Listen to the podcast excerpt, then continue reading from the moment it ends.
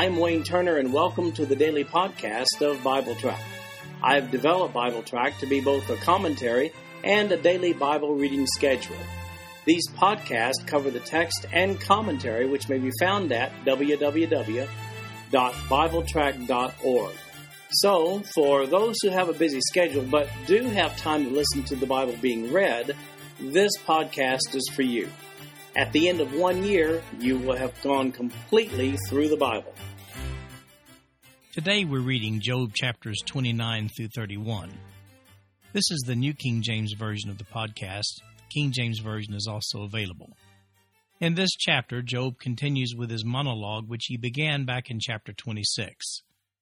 In Job chapter 29, beginning now with verse 1, Job further continued his discourse and said, Oh, that I were as in months past, as in the days when God watched over me. When his lamp shone upon my head, and when by his light I walked through darkness, just as I was in the days of my prime, when the friendly counsel of God was over my tent.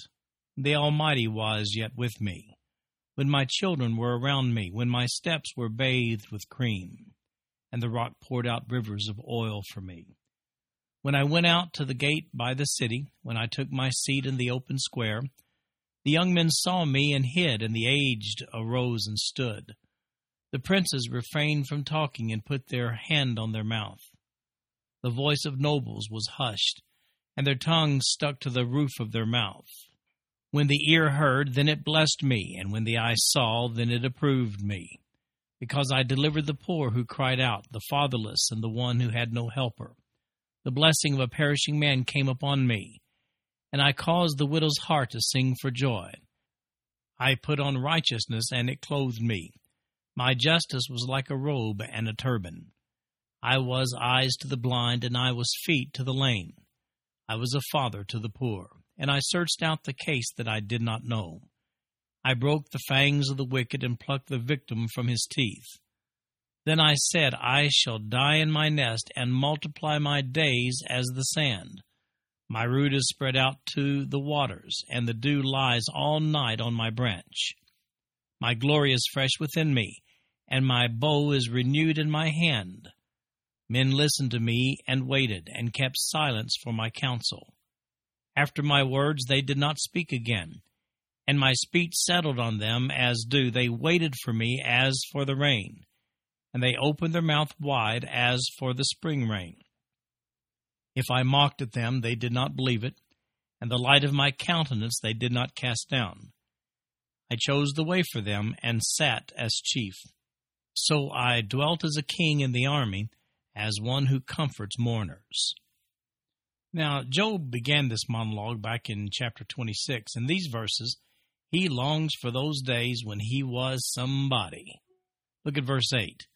The young men saw me and hid, and the aged arose and stood. When he talked, the influential leaders just shut their mouths out of respect. He was responsible for helping many folks with their problems, and whatever he said about anything settled the issue, according to verse 22, when he says this After my words, they did not speak again, and my speech settled on them as dew. He comments that everyone back then wanted to be in his presence. And finally, notice what he says in verse 25. He says, I chose the way for them and sat as chief, so I dwelt as a king in the army, as one who comforts mourners. Now, Job does seem quite proud of his previous community standing, wouldn't you agree? He was the man. Well, he certainly is humbled now, I'd say. Now, I'm compelled to make an observation here. While Job was righteous, acting, and looking in all the correct ways, I think this chapter gives us an insight into some of Job's motivations. He was obviously a very proud man. I don't think you can read this chapter and dispute that. When this ordeal is over, we'll see in Job chapter 42 that Job is no longer a proud man. Trial does that for you. It matures our thinking as believers to make us more usable as humble vessels of God. Trial helps us adjust our expectations and it tempers our self sufficiency. Then that brings us to Job chapter 30. And Job says, Now I can't get any respect. Verse 1. But now they mock at me, men younger than I, whose fathers I disdain to put with the dogs of my flock.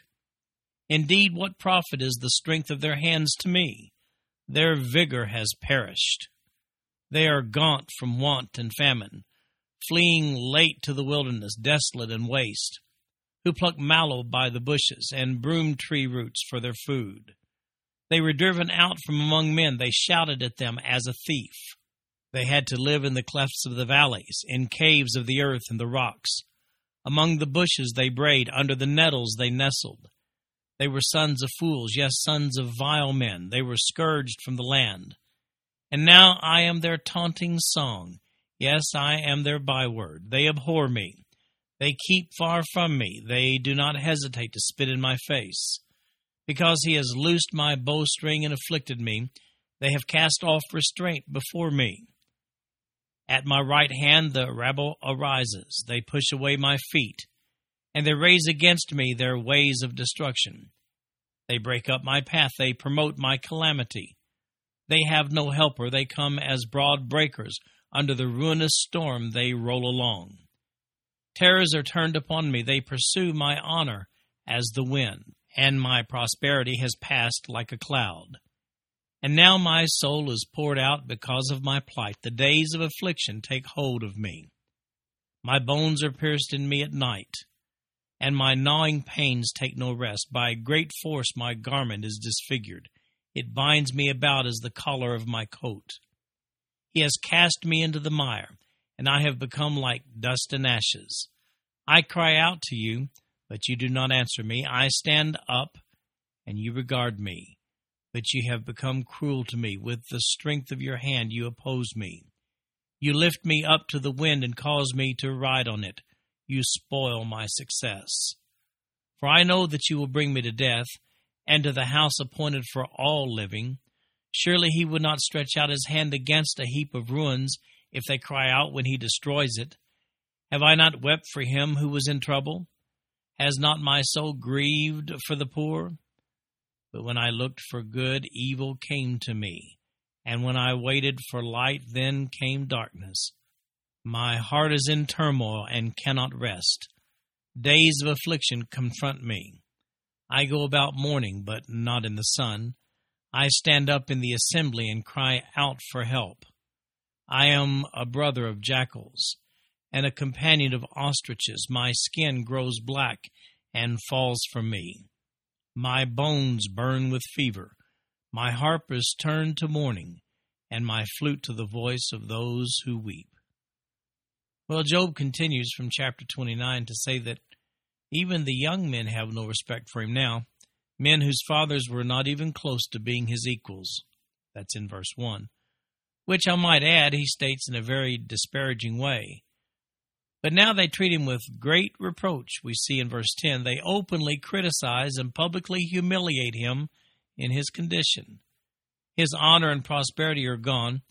Then he comments on his dire physical condition. His bones and joints ache. We see that in verses 17 and 30. His clothing is yucky from the disease that he has, verse 18.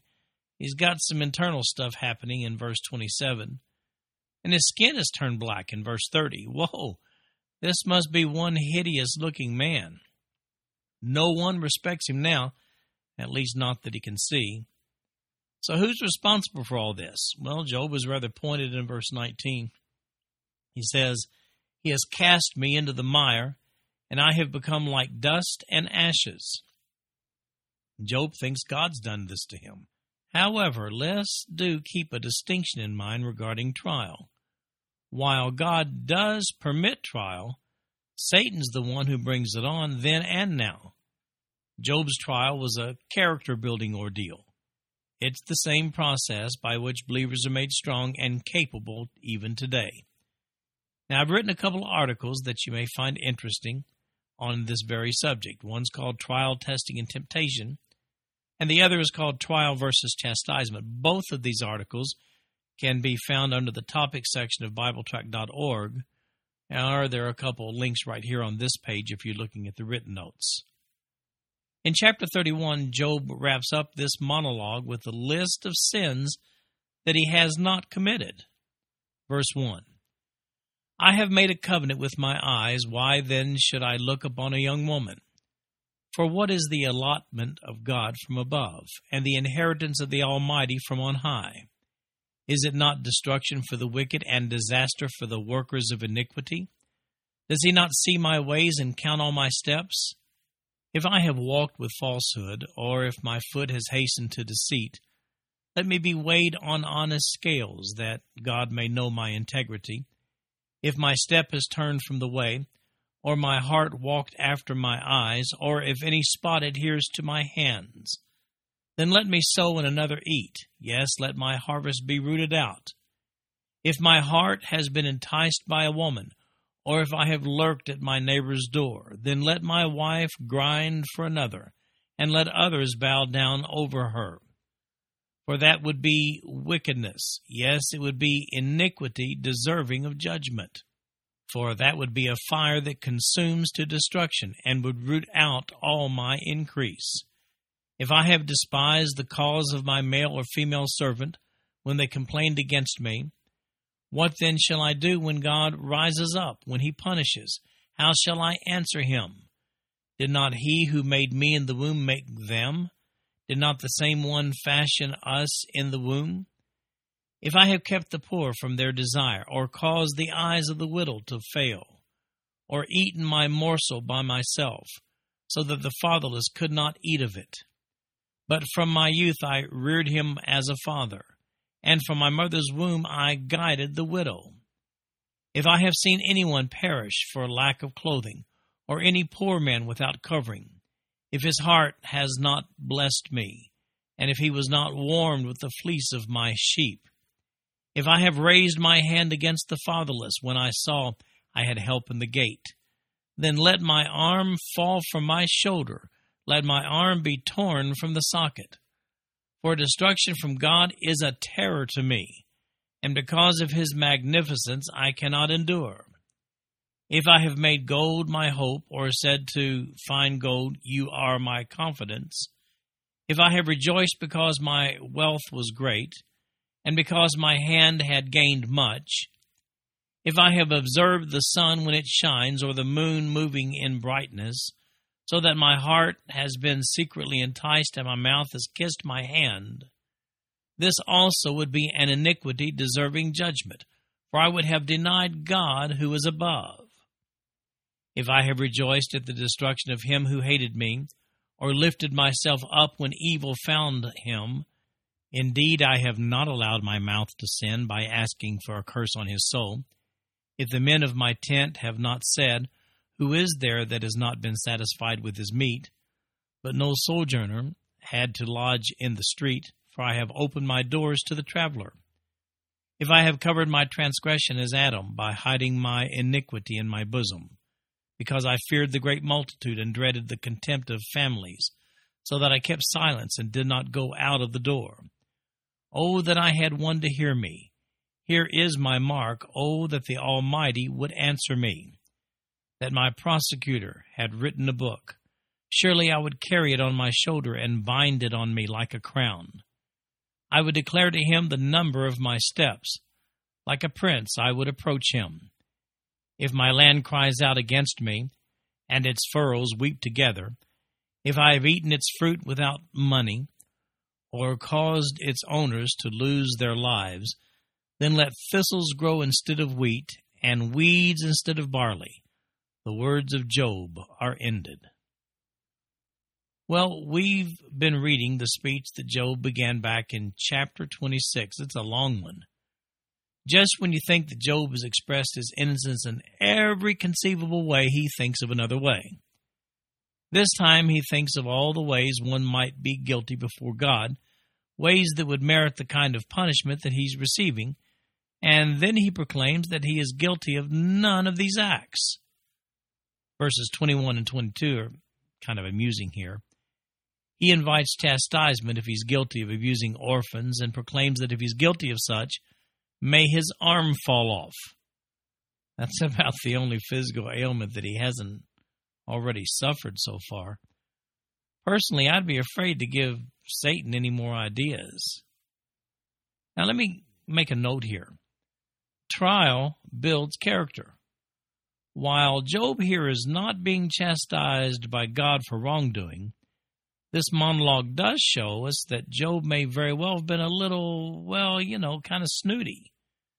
I mean, you certainly can't maintain from this monologue that humility was one of Job's strengths. You'll see that when this ordeal is over in Job chapter 42, that Job is a humble man at that point before God. As I said, trial builds character. Incidentally, Job's wife gets one of her three mentions in this chapter. The other two are chapter 2, verse 9. That's where she tells Job to curse God and die. Another's in chapter 19, verse 17.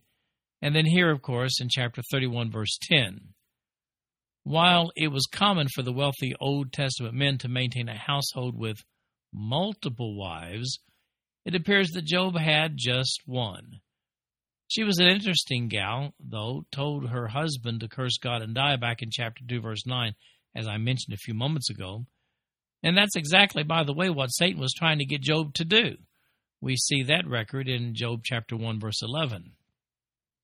In chapter 19, verse 17, we see that she was something less than pleased with Job's very presence.